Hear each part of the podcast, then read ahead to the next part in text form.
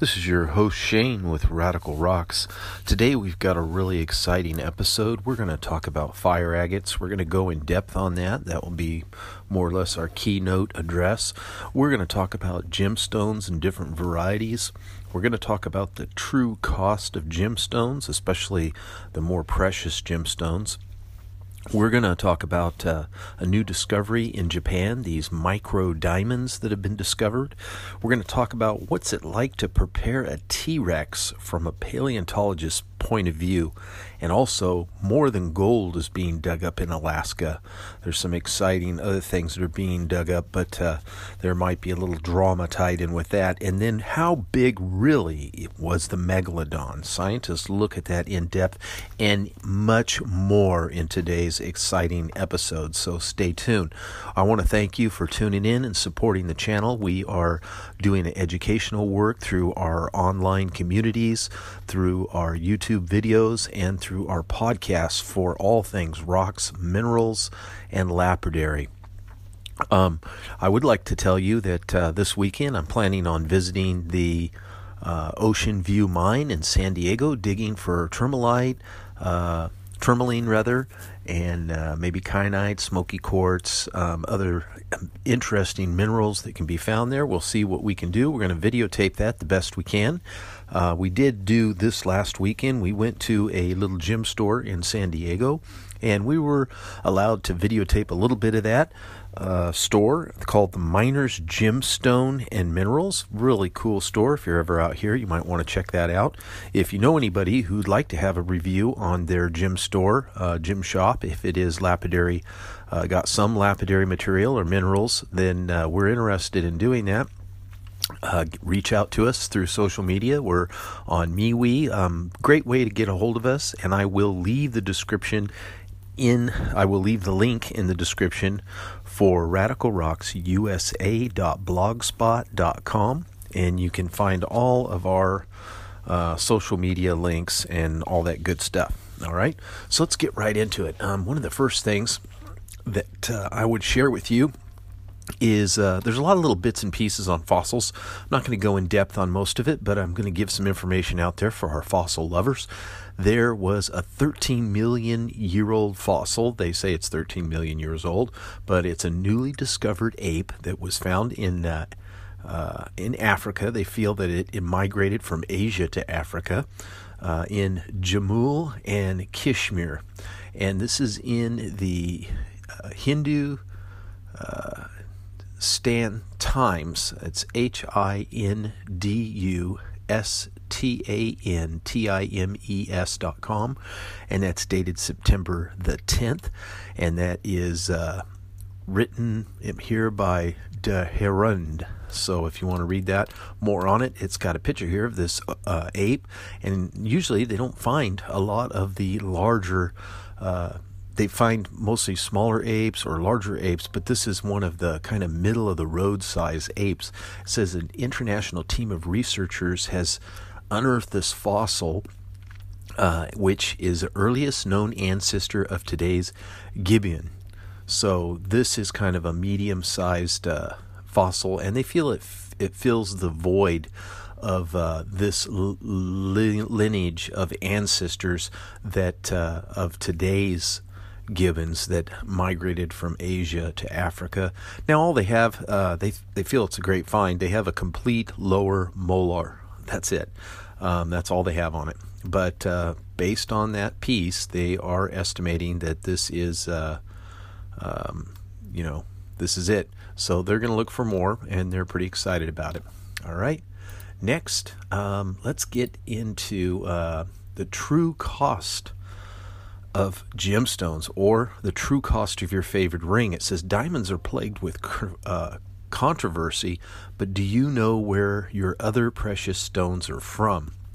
Now, this is in the dailymail.co.uk, uh, and um, it says it was published on uh, September the 9th and updated on the 10th. And uh, I don't see a credit for who wrote it, but in this article, they are talking about, you know, do you know where stuff came from? You know, your food, the this, the that. Um, but they're saying that a lot of these uh, gemstones have come at a great cost. Um, you know, sweatshops, maybe slavery, things like that. Um, irresponsible gem mining, which can devastate local habitats, pollute waterways, uh, disseminate wildlife and human cost. Like, take for example what happened in July. There was a huge landslide at that huge jade mine in uh, Myanmar.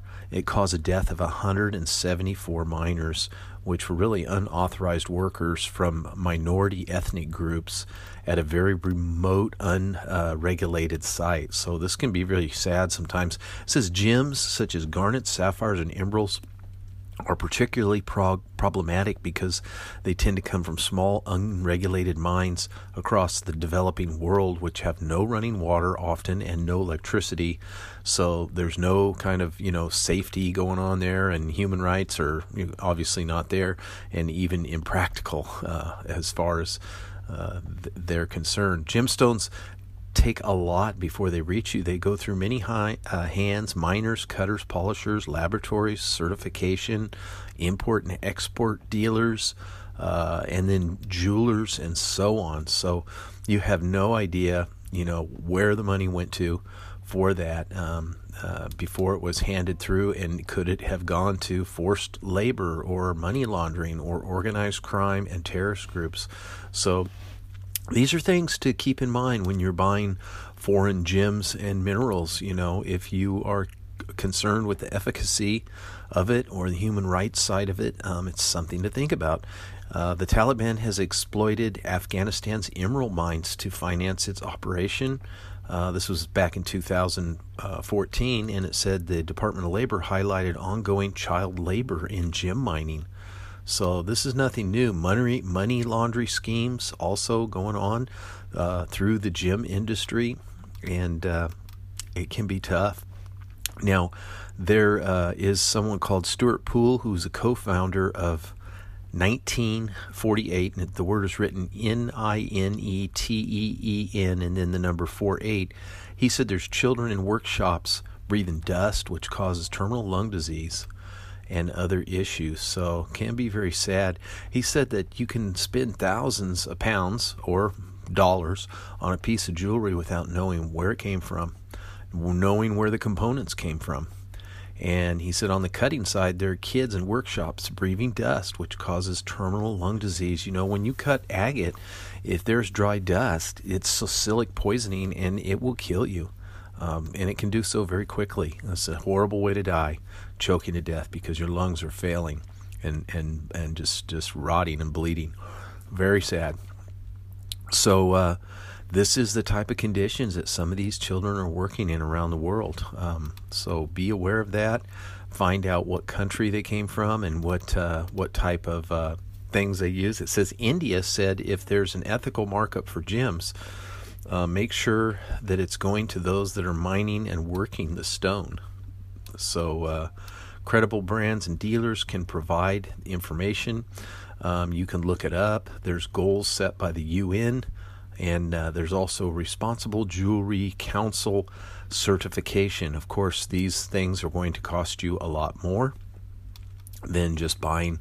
Um, you know gemstones that are not certified but when you go to tiffany's and big jewelers like this where you pay tons and tons of money, then that can definitely happen. Um, some of the better jewelers they have listed here in the article, and they're all high dollar um, places that are furnishing completed jewelry. But I know a lot of people that are in my um, who are listening to this show are probably doing a lot of their own gemstone settings and their own gemstone grinding. So they're looking more for the rough material. But this is just something to think about. Now, next, uh, let's talk about uh, little human interest here. Our friend Eric Rintamaki um, found the Yooperlites, and uh, it's a new discovery, relatively new, and he found it uh, out there on Lake Superior and the beaches. And there was a nice little article called the northwindonline.com. And it popped up. It's an old article from November 15th, 2018. But uh, if you want to look at that, you can. It talks about this very interesting ultraviolet, uh, the stone that glows under an ultraviolet light. Um. You might want to check that out. It's kind of cool. We've done articles on that before, but I just wanted to give a shout out to this little article here written by Cole uh, Stifa. Next, we've got a museum that rocks. Now, I wanted to go into the article. It's the Wall Street Journal um, on their website. It came out on September 9th by Edward Rothstein. But, uh, you know, they want me to subscribe here, but it does say that there's a newly reopened Maine Mineral and Gem Museum that takes an enlightening approach to the story of deep time. And uh, it is about this gem uh, mineral and learning about how the earth came about. Um, you would have to subscribe to see that, but it does sound like an interesting article, and I wanted to give a, sh- a shout out to that museum. Now, here's another interesting article. There was a doctor who became, uh, after he, I guess he kind of retired, he became a gemstone trader and his passions even into his mid 80s. This article is written September the 5th, and it's by DaijiWorld.com. It's D A I J I World.com uh, news. And I thought it was interesting because. Um, let me turn this volume down here. I thought it was interesting because I thought, oh, well, here's a guy that's wheeling and dealing in gyms. And basically, yeah, he does that. But not only that, he's creating these things out of gems. He's making these temples. He's from India, but uh, he made a Jain Museum of Idols built in India. He has a big uh, display in uh, New York where it's full of, it's another temple which is built in New York and it has uh, it's all full of these stones, and it symbolizes unity and diversity. diversity. So uh, he has taken and created a replica of one of these temples here. Um, I probably can't say it right, but I'll try. Shire Ashtapta Maha Trith, the Ratan Mandrai, a gemstone temple from which was carved from crystals and gemstones, the largest structure carved out of gemstones, a work of art as well, was again uh, donated to New York Jain community in 2010. It stands tall and beautiful, and uh, it is there if you want to see that. So it's a pretty interesting story. I won't read the whole thing, but uh, thought that was a nice little human interest um, story. Here's another interesting thing. Just imagine uh, a movie being made in a cave and there is something found. This is uh, a, a, a old uh, fossil, and it is a human. It is an ancient human fossil. It is the the cranium. It is has well preserved humanoid teeth, and it's found in this cave where several movies have been made. The article is called Fossil Find on a Cave Site of a B grade horror movie set. It's dated September 7th by uh, Sean Smiley, and it's at uh, www.iol.co.za.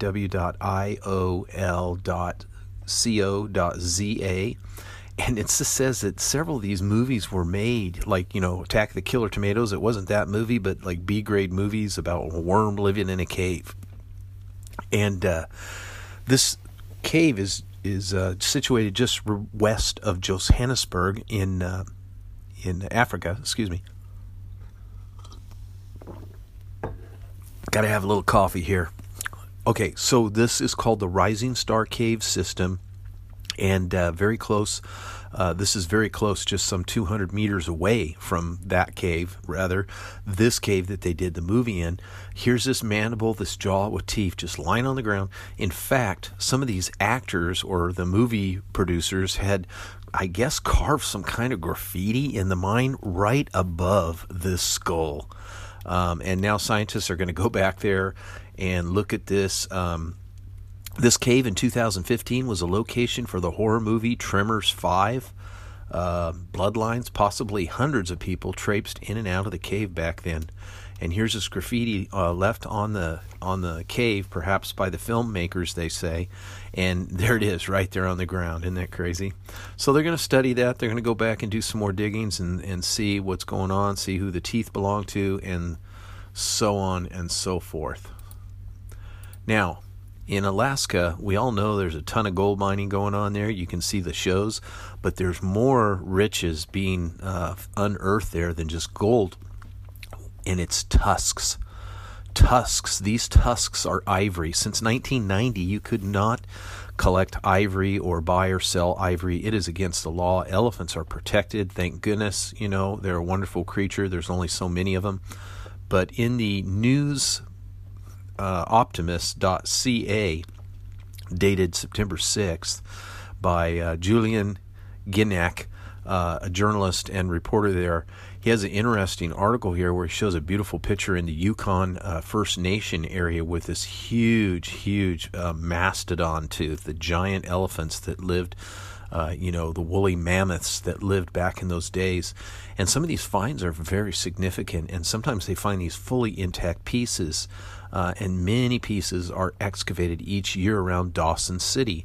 And many of them uh, they feel are going unreported. Now, you're not allowed to just dig these up and take them, but um, there is uh, uh, there's fines for doing that.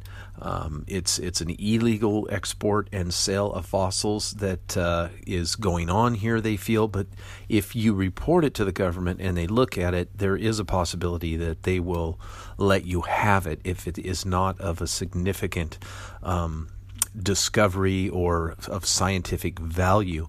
Now, sometimes they find actual DNA on these because they're digging through the permafrost and there can be hair and meat and sinew and things like this that are still there. So there's a lot to be learned, they say, and uh, they need to look at this. But uh, most of the jewelry that's being made with ivory today depends on a lot of this ivory that comes out of this area. It can go up to $125 a pound to the um, person who digs it up. And with a full size tusk um, and being paid up to $165 per pound, that could be a net of over uh, $36,000. So, uh, all over the Klondike, people are looking for these. There's a layer of this black muck, which is very organic rich, and this is where these um, fossils are being found. These uh, this ivory, ancient ivory, and that muck is right above the layer where the gold is that the miners are digging. So they're finding a lot of this, um, but they need to report it and um, be on the up and up to um, you know so we can uh, learn about these things. Now, just how large was the ancient shark, the megalodon? How long was he?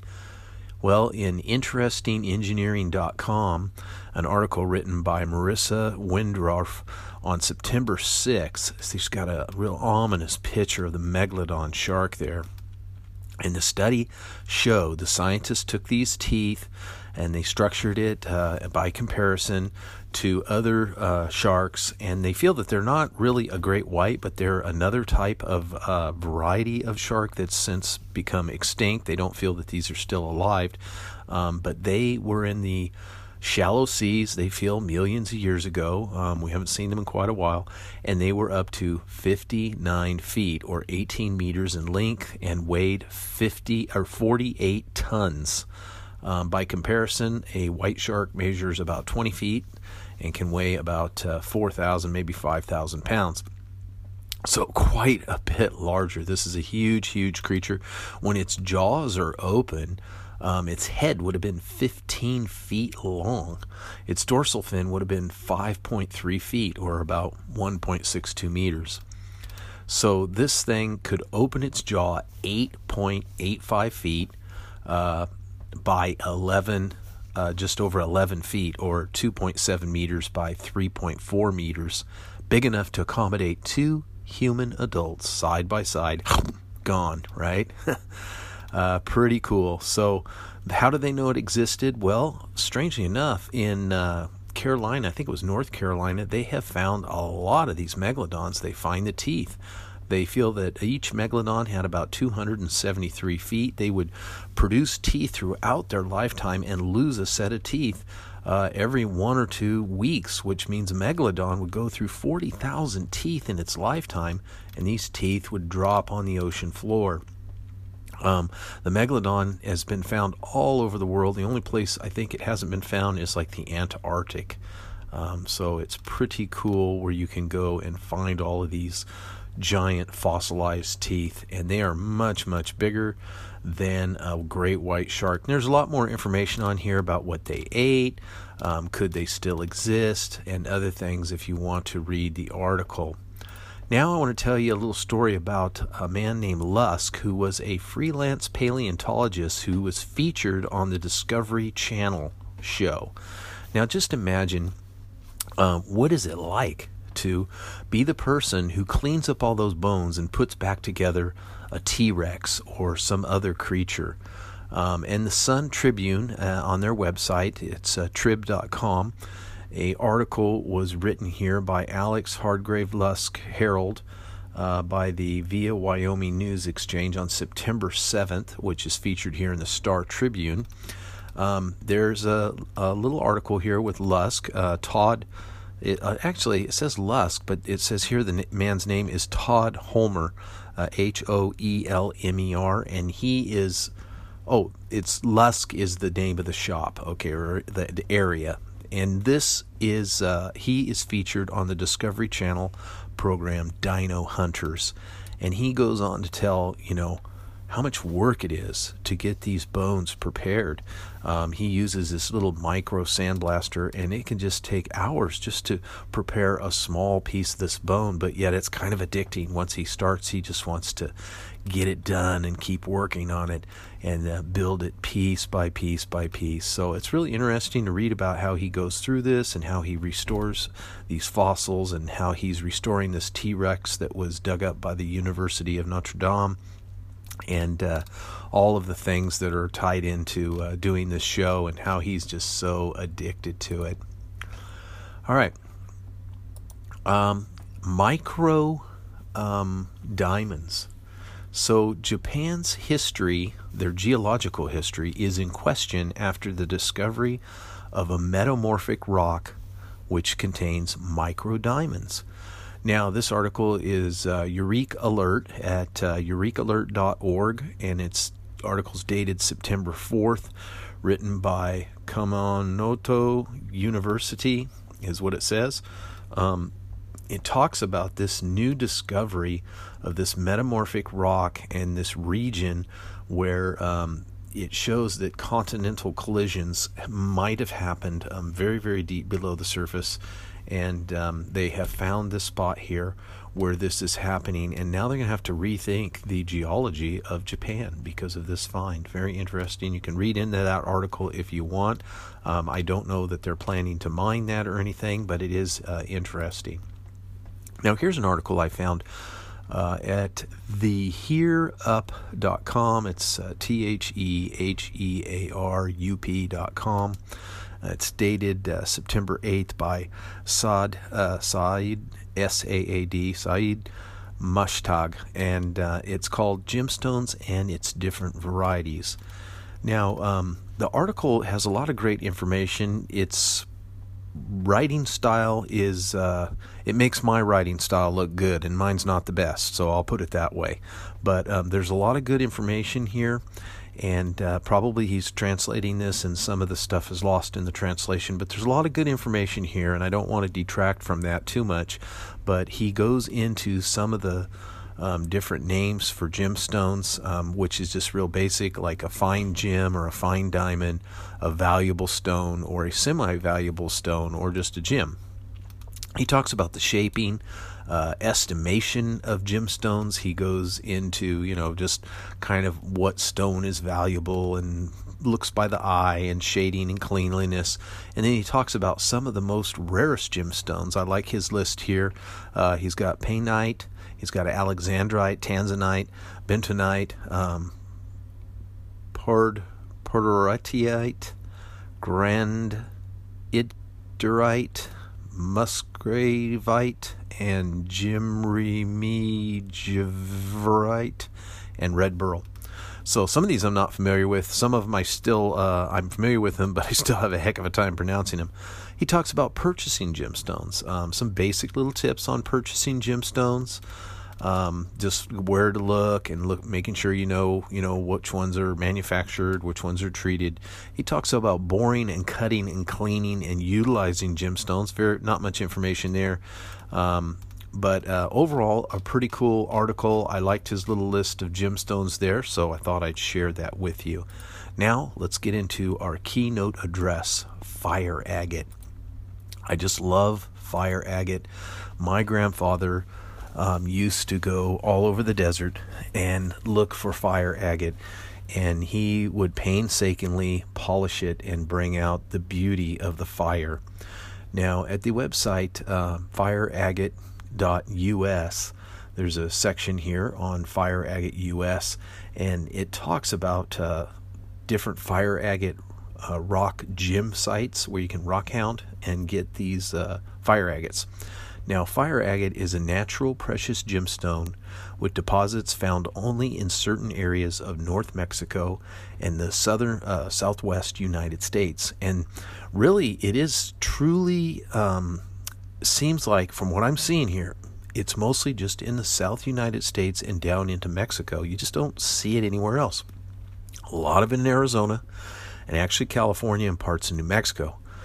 Fire agate gemstone deposits fall into two general locations. The first is the Sonora Desert region, stretches from the southern uh, west southwest United States to northern Mexico, and the second area starts north of Mexico City and lies between the Sierra Madre Occidental and the Sierra Madre um, Oriental mountain ranges. So, fire agate gemstones were formed in these particular regions, they claim, uh, 24 to 36 million years ago, when the areas were subject to massive volcanic activity during the Tertian, Tertian period. Geological conditions within these different regions they vary, which produce the differences and the different types and styles of fire that are found in each region. The agate formation, the size, the color, and the fire layer thickness all vary within these different geographical locations. So there's a list here that you can find. Uh, again, that's uh, fireagate.us of different agate gemstone mineral locations. Some are open, some are private claims, some are on private uh, or public lands where there might be restrictions. Um, and some of them you just can't even collect. So um, there is a mine owner at the Oatman and Opal Hill that did, at the time of this writing here, offer a fee to dig service. So you can look them up. Um, there's links to this. Be sure you respect public lands, private lands, um, and it is illegal to go rock hounding to collect minerals uh, off of public lands for commercial purposes. Um, you cannot sell what you collect under the general BLM rules. Um, so you do have to be careful of that, uh, how you have obtained different rocks and minerals. Just a basic rock hounding right that you have as a citizen does not allow you to sell these things. And you can see that at the Bureau of Land Management. Um, so, Black Hills, Arizona, um, there is a BLM public rock hounding site there. Oatman, Arizona, there is the um, Cuesta, it's C U E S T A fire agate mine. There's Opal Hill in California, the Opal Hill fire ma- uh, mine. There's Round Mountain, Arizona, that is a BLM public rock hounding site. Saddle Mountain, Arizona, this is an outdoor recreation and fire agate rock hounding site. Deer Creek, Arizona, a fire agate location. I don't know if, you know, again, I don't know which ones these are open still, so you got to check. Slaughter Mountain, Arizona, San Carlos Apache Fire Agate Mine. And then there are Mexican fire agates that you can go check out. Now, uh, in addition to this, um, on the uh, website, uh, geology.com, you can go to um, Arizona gemstones, and there's a nice section there if you scroll down on fire agate. And it says Arizona is one of the world's few sources of fire agate, rare, beautiful, interesting gem. At first glance, it is brown and uninteresting. Then, as the eye draws near, flashes of iridescent yellow, orange, red, and green burst from its curved surfaces from within the stone. The colors change as the gem is moved and as the light is moved or the head of the observer is moved, the phenomenon is reminiscent of opal, yet it's completely different. The name fire is used, but the color is not caused by dispersion seen in a diamond. The color flashes are produced as incidental light interacts with curved surfaces of agate and thin coatings of iron oxide or iron hydroxide within the stone. These uh, coatings were formed on botryoidal agate surfaces between episodes of growth back in that geological time. Now, fire agate is a beautiful stone. It is rare and really not very well known and lacks popularity. Um, and you just don't see this at uh, Tiffany's or any of the, well, at least I haven't. You don't see it down at Macy's and stuff like that. So the price is probably lower than uh, what is really uh, the rareness of it. Cutting fire agate is a laborious work, it's a lot of work. Each gem has got to be individually sculpted according to the contours of these botryoidal surfaces. Let me get a drink here, excuse me. Okay, so this has to be done working these curved surfaces, these botryoidal surfaces, to fully expose the color and present the gem with a pleasing geometry. Every piece of fire agate jewelry is designed and crafted to hold the uniqueness of that stone. There's really no other choice. A Dremel is a wonderful way to do this. Um, fire agate jewelry is made by highly skilled people. This takes time. You don't want to use your top grade fire agate when you're practicing how to do fire agate. Same thing with opal. You know, you want to really take your time. Often the same person finds the rough, cuts the stone, and crafts the finished pieces of jewelry.